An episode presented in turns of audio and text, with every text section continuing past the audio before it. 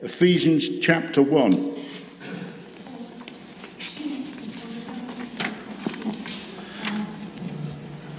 You're going to get the whole chapter in five seconds.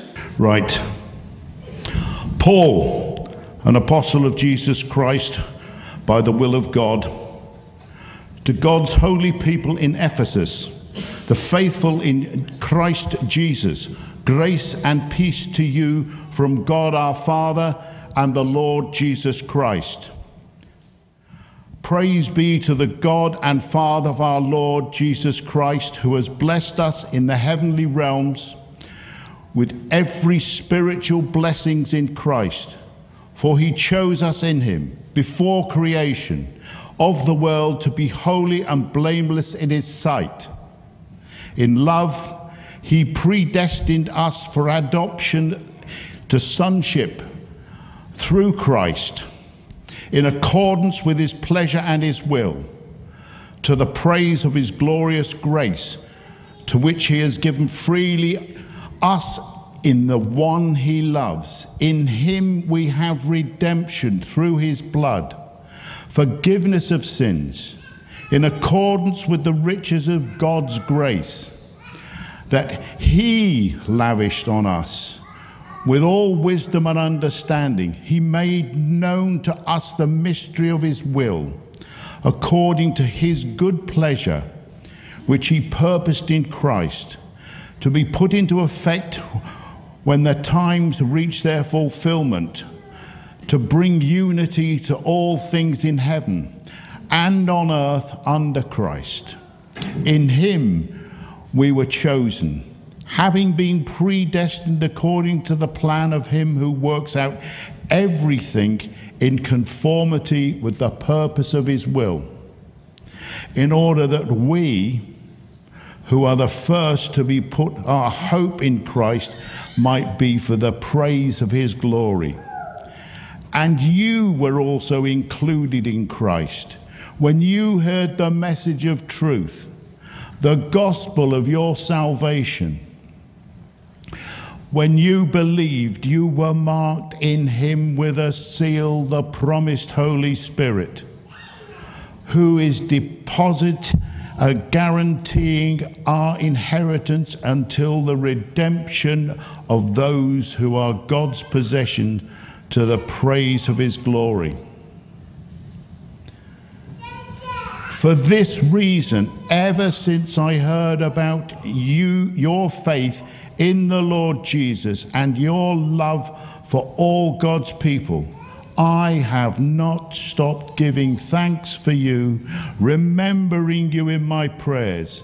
I keep asking that the God of our Lord Jesus Christ, the glorious Father, may give you the spirit of wisdom and revelation, so that you may know him better I pray that the eyes of your heart may be enlightened in order that you may know the hope to which he has called you, the riches of his glorious inheritance in his holy people, and his incomparable power, great power for us who believe. That power is the same as the mighty strength he exerted when he raised Christ from the dead and seated him at the right hand in the heavenly realms, far above all rule and authority, power and dominion, and every name that is invoked, not only in the present age, but also in the one to come. And God placed all things under his feet and appointed him to be head over everything for the church, which is his body, the fullness of him who fills everything in every way.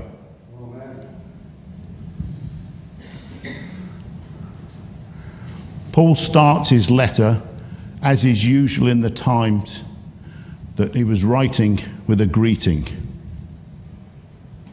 He greets those apostles, he greets those people that he's writing to us. But that greeting can also apply to us. Everything in this letter that was written to those Ephesians at the time applies to us today. Or if we've never heard it before and might come across it in 10 years' time, it applies to us then. It always applies.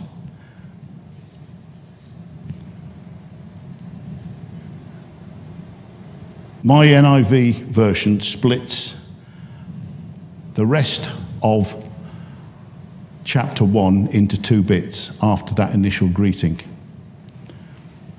It starts, the first one, praise for spiritual blessings in Christ.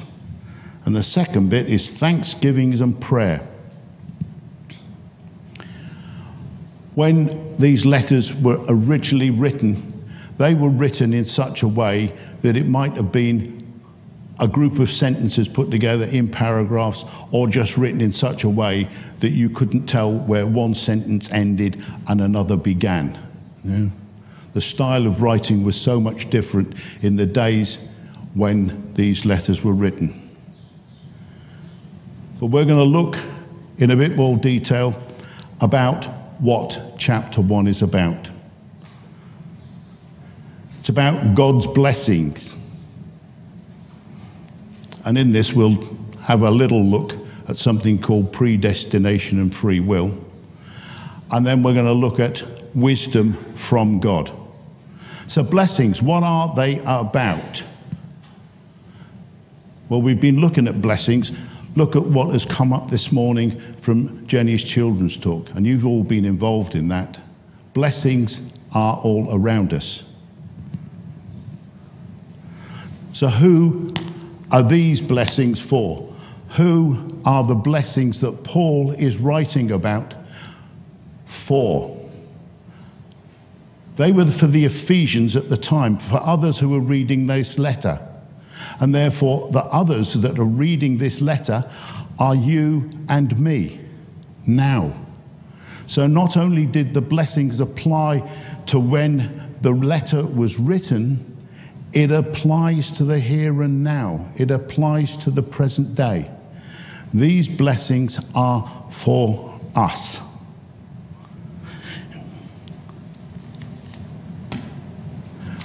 So, good things can happen to anyone, can't they?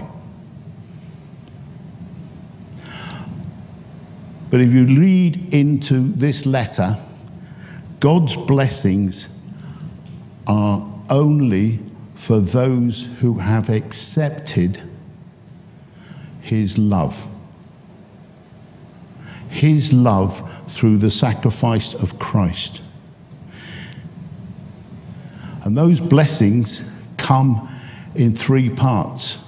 They come from God the Father, they come from God the Son, they come from God the Holy Spirit. You can't have one set of blessings without the other. If someone was to offer you a gift, would you refuse it? Many people refuse God's gift. Why? God's gift, God's blessings are a gift. I wish I knew why people refuse them. For those that have taken that step, have accepted Christ into your lives, you are being blessed. And blessed beyond all understanding. Bob, I asked you a question before you came into church this morning, didn't I? Yeah. What was the question? And what was your answer? Yeah. Bob said he likes cars. I asked him this question Does he like cars? And he said yes. Bob, would you like to come and receive a car? It is in this envelope. It will show you the car, or maybe something to do with the car. Come on, Bob. No? Now, not to be outdone by Jenny, um, I've got another. You've got your gift, Bob. Yeah. I've got another gift. Yeah? Who else would like a gift? Would you like one, sir? Come on in. Yeah? Now, I don't know what you've got. I know what you've got, but not what individually you've got. Yeah? Somebody over this side, come on. Come on. Free gifts all round. Yeah? Right? There's no tricks in it. Well, there is a trick, because um, I'll explain later. Yeah? Bob, what did you actually get? Sorry? Jack. You got a Jag. That is the I-Pace Jaguar, which is the top of the range. What do you know? Yeah? Right. Sue, you got the next gift. What did you get? Sue got what is known as the V5C, which is the registration document for a vehicle. And your name is? Carlo. Carlo. Carla. Carla. And you got what? The key. You got the keys. Now, I've blessed each of these people with something. Have I not? A car. If I was really giving a car away, I'd have given Bob the car. I'd have given Sue the registration documents and all the legal side of things to go with it. And I'd have given Carla the keys. Is that any good to them? Why is it no good to them? Thank you, James. You need all of them. You need the car, you need, and you need the keys.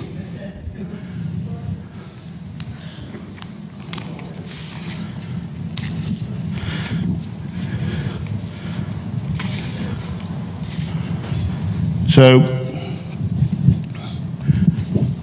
just to prove that, you need a car and a registration document, don't you? Here you go. Thanks. Yay. Yeah. Bob, you need a set of keys and the registration document, do you not? Absolutely. I I think the car, the car's parked outside. Um, well, this is, this, is, this is the final thing is I'm not telling you the location of the car. And Sue. there you go. Yeah. You see, God's blessings come together. Yeah? My illustration about using the car is to show that thing, some of the things that we have in this world can be related, but God's blessings are totally yeah, a three way package.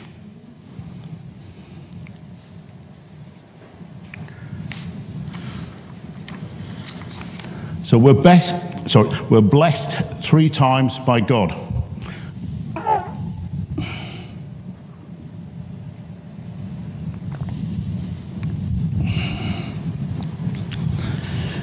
Firstly, chosen by the Father. And that's in verses 3 to 6. Secondly, we are redeemed by the Son, verses 7 to 12. And finally, in verses 13 to 14, we're blessed by the Spirit.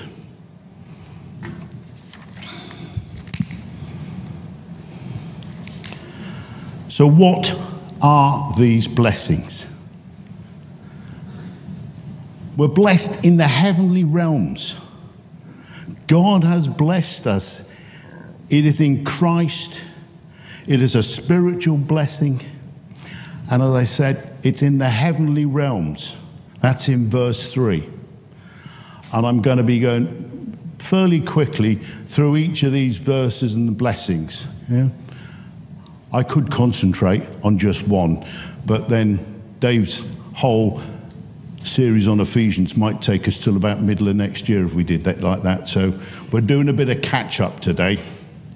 Verse 4 tells us that we're even blessed before creation. Our salvation starts with the choice that God made when He created the world, when He created everything.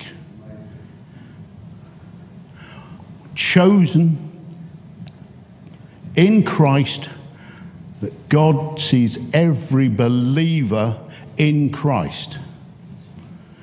He will no longer see us as our own selves, but see us through a window that is Christ, holy, not in isolation.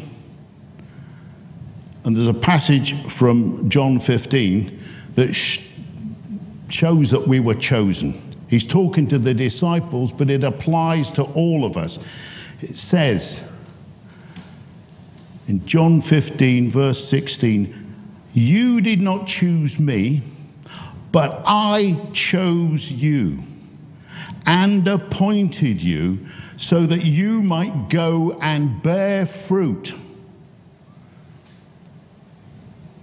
So, not only did he choose us, he's got a plan for us. We're going to bear fruit. Now, when I started, I said, I mentioned predestination.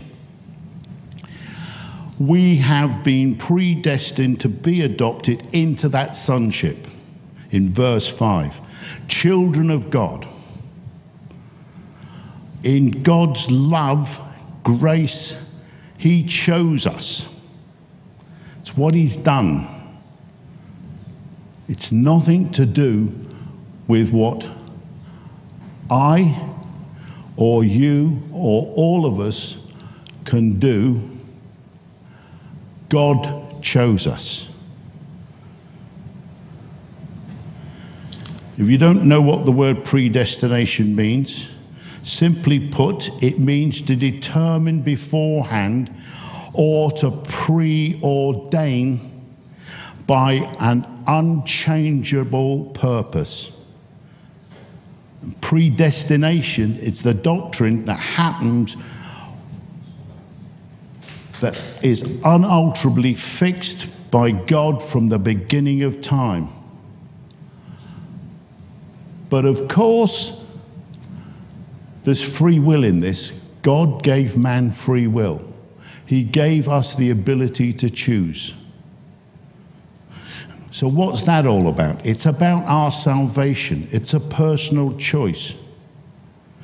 Did God choose salvation or did we? There are loads and loads of theological arguments all about predestination and free will.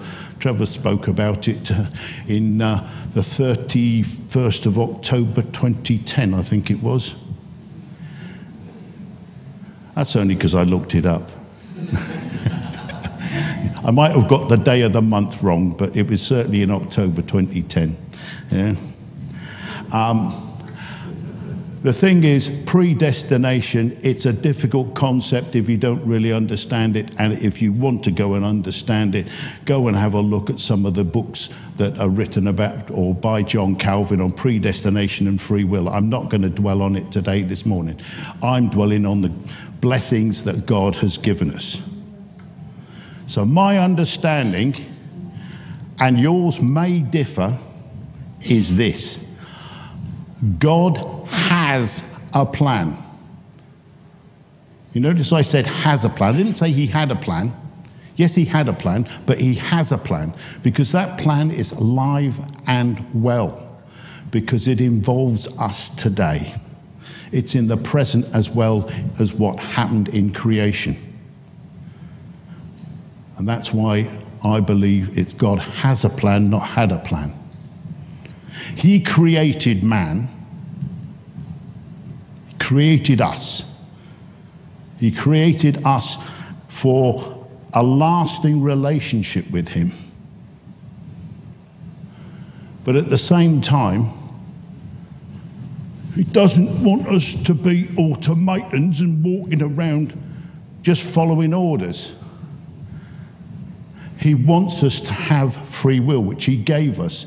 So we have that choice to choose to accept what the gospel message says or not. We have a choice. If you've not made that choice, you need to think about it.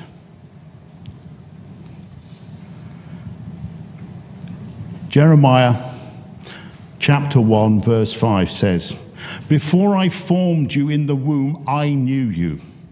In other words, God knew us all. Before you were born, I set you apart. The predestination. I appointed you as a prophet to the nations. Work to do. But we've got to respond. We have got to accept what the salvation of Christ is all about. Without accepting it, we're not fulfilling God's plan. So, do you believe God has a plan for your life? Or are you just letting your life wander aimlessly all over the place, going with the flow, as you might say? Know? Letting your life run its own course. Verse 6 goes on to say, the, the grace was freely given. Grace is undeserved, unmerited, unearned, uncaused by us. There's absolutely nothing we can do to receive God's grace. Freely given, but God's grace is there. Absolutely nothing. It's a gift without merit. As I was giving those things away, it was like a gift without merit.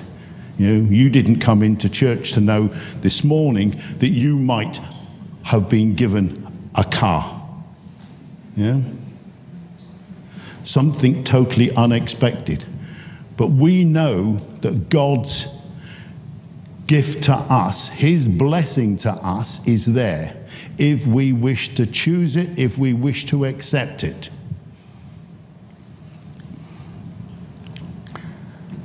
When children want something, they may do good things to, to please parents and teachers at school or wherever because they're doing it for a reward, aren't they?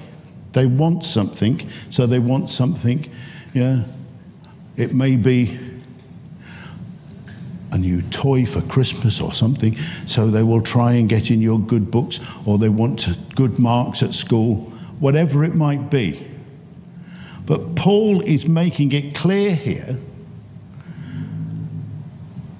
what God has done is totally unwarranted.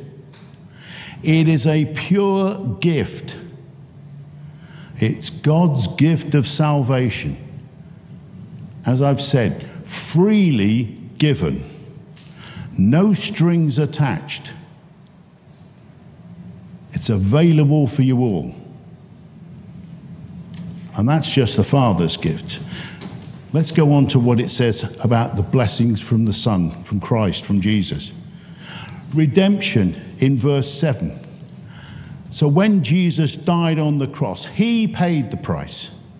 He guaranteed our redemption. Our freedom from sin was paid for on the cross. We're no longer under that penalty of sin. We're no longer enslaved by it. No longer condemned by the culture of the old law, which was about death and separation from God. The blood of Christ achieved our freedom on the cross. And verse 7 then goes on about the forgiveness of sins. And just to emphasize the redemption of sins, Paul includes that phrase forgiveness of sins. That means the spiritual barrier that existed between God and man has been broken. The curtain was torn when he died on the cross, ripped apart. And therefore, we have access to God. So when we ask for forgiveness, we are forgiven. No longer subject to any penalty of the sin.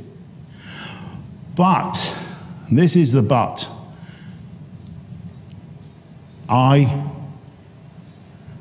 you, we all have a part to play in this. It does not mean that we can just go about doing what we like and then asking forgiveness. It doesn't work like that. We should play our part by trying to refrain from getting ourselves in a position of sin in the first place. We're open to temptation. It's falling to the temptation that creates the sin. But if we do fall to that temptation, we have got to be repentful with God and ask His forgiveness, which is then freely given.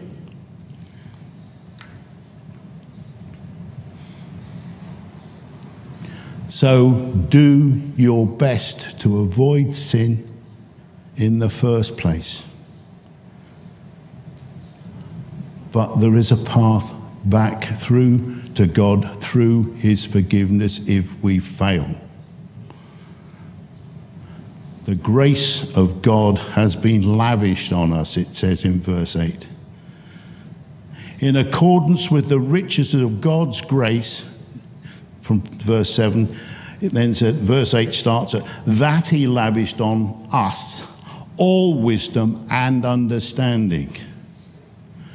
God's grace is so abundant you just could not measure it.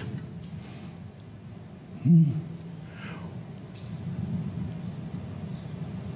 If you're cooking, doing a recipe, or making something, you have a set of measurements to go by with the measurements.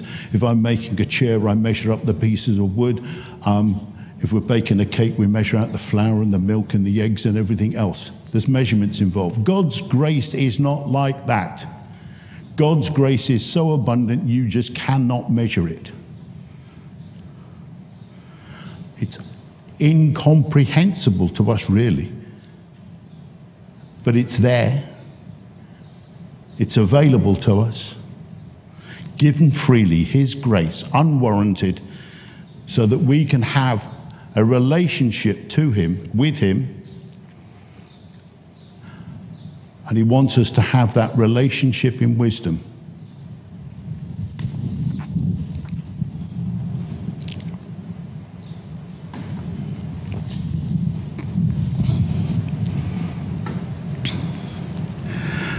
So he makes known the mystery of his will to us. Verses 9 to 10 goes on to say, And he made known the mystery of his will according to his good pleasure, which he purposed in Christ to be put into effect when the times reach their fulfillment, to bring unity to all things in heaven and on earth under Christ.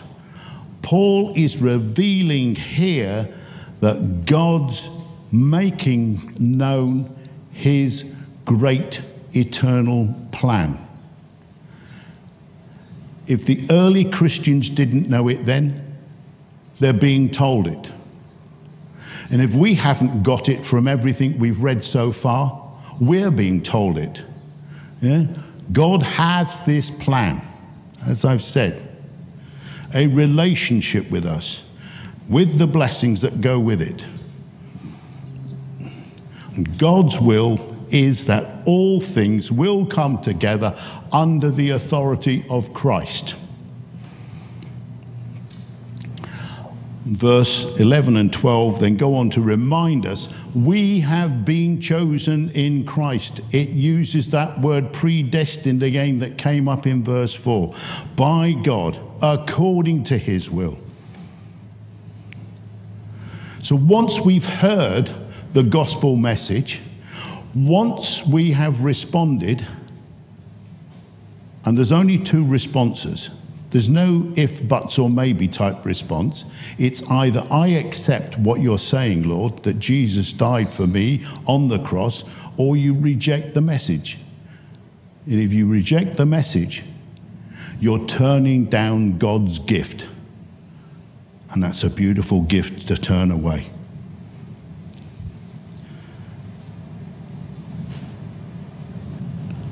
And we then become included with Christ, just as those first century readers did.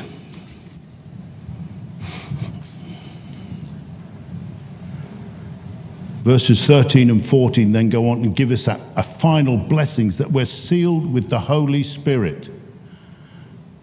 The spiritual blessings. The Holy Spirit is acting as a deposit which guarantees our inheritance. The indwelling of the Holy Spirit is not an option, it's not an add on extra. It comes as part of the package. You hear the message in the Gospels, you understand it, and you respond, and you say, I will accept you, Lord Jesus, into my life. I'm repentant of my sins. Whatever words you might say. So you've got part one, you've got part two, yeah? Part three comes automatically straight away. Bang, it's there. Yeah? Just like the three parts that I was giving out to relate to the car. Yeah?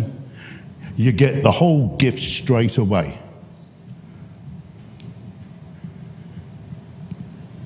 So God has predestined us, but we have that free will to choose to accept Him.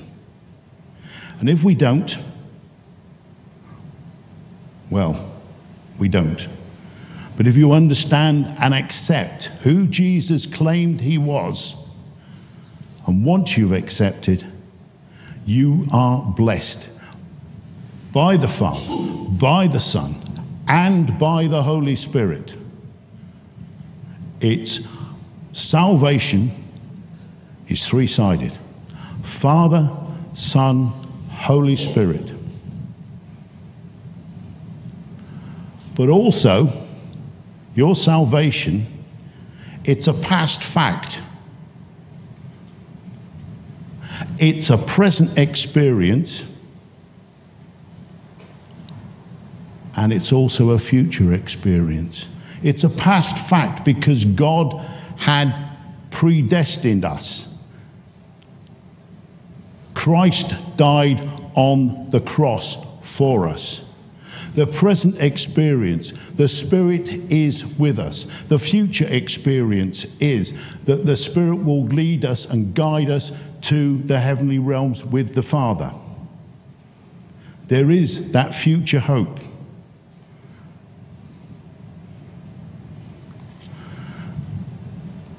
The final part,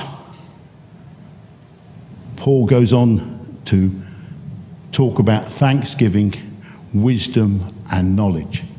And I'm aware of the time.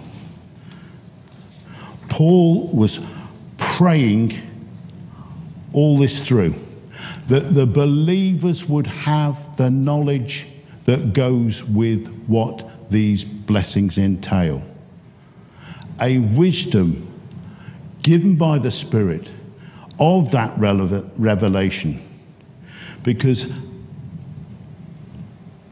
the Spirit wants us to know God better, to have that deeper relationship, that deeper understanding with Him. The more time we spend with God, the more we will get to know Him the more the Spirit will feed us, the more we will get to know God, the more the Spirit will feed us. Can you see where I'm going?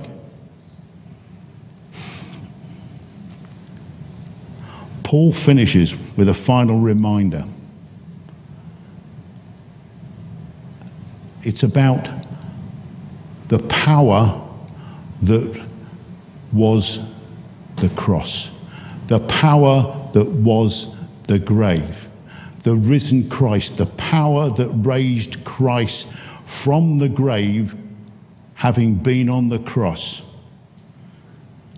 That power wasn't just for that moment in time, that power is for here and now and is available to us. God doesn't limit his powers. God is giving us that power. That's what Paul is praying about that power to engage with him, but also to use that power for his glory. So that all things, when Christ comes again, will come under Christ's eternal rule. Under him.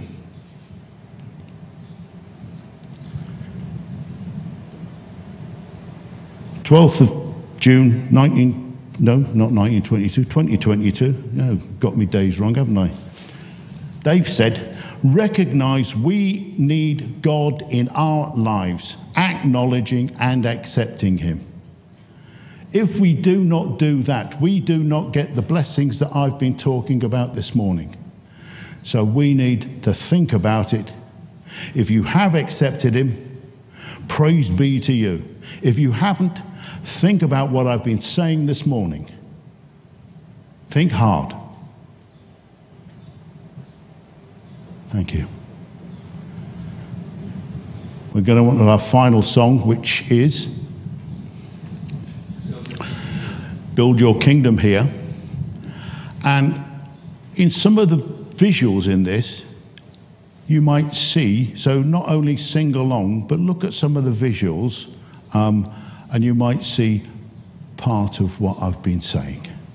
Thank you.